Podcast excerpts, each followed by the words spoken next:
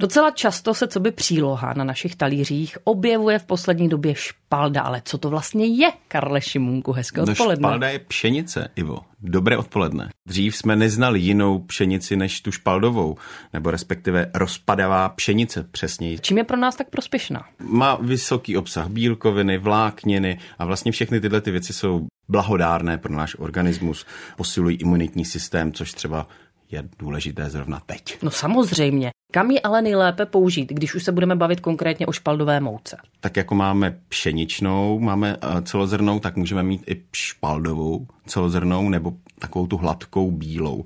I když ona ta špaldová není nikdy zcela bílá, je taková lehce nahnědlá, na chuti je lehce oříšková, takže může dodat těm produktům, které z nich budete dělat, eh, takový, takový šmak. Tam jde spíš o to vyzkoušet, co, že každá ta mouka se chová trošku jinak. Otázka je, jaký budete mít namletou, jestli budete mít celozrnou, protože já jsem za celozrnou, protože ta celozrná mouka obsahuje všechny ty tři složky, které jsou důležité pro náš trávicí trakt. Určitě víte, které tři složky mám na mysli, Ivo.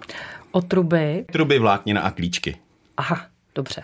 Protože když eh, vlastně zpracuje se normální pšeničná, ta se oloupe a je tam jenom to zrno, z který se udělá ta mouka. Jenomže když se dělá celozrná, tak se vezmou celé zrna a ty se namelou. Všechny tyhle ty tři eh, záležitosti obsahují důležité minerály, vitamíny a všechno, co ten náš organismus potřebuje. Pojďme si dát nějaký tip, kde konkrétně vy jste třeba použil naposledy špaldovou mouku. Včera jsem dělal dětem lívance ze špaldové mouky. To bylo radosti. No, určitě. Použil jsem obě dvě, jak eh, tu hladkou, tak udělal jsem vlastně na půl celozrné, na půl, na půl hladká špaldová, klasický recept na lívance. Dělal jsem je teda na kokosovém oleji ještě, abych byl jako ještě zdravější a pak eh, jsme používali javorový syrup jako dochucovadlo. Mm-hmm.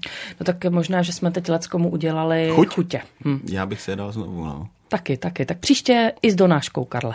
Ano.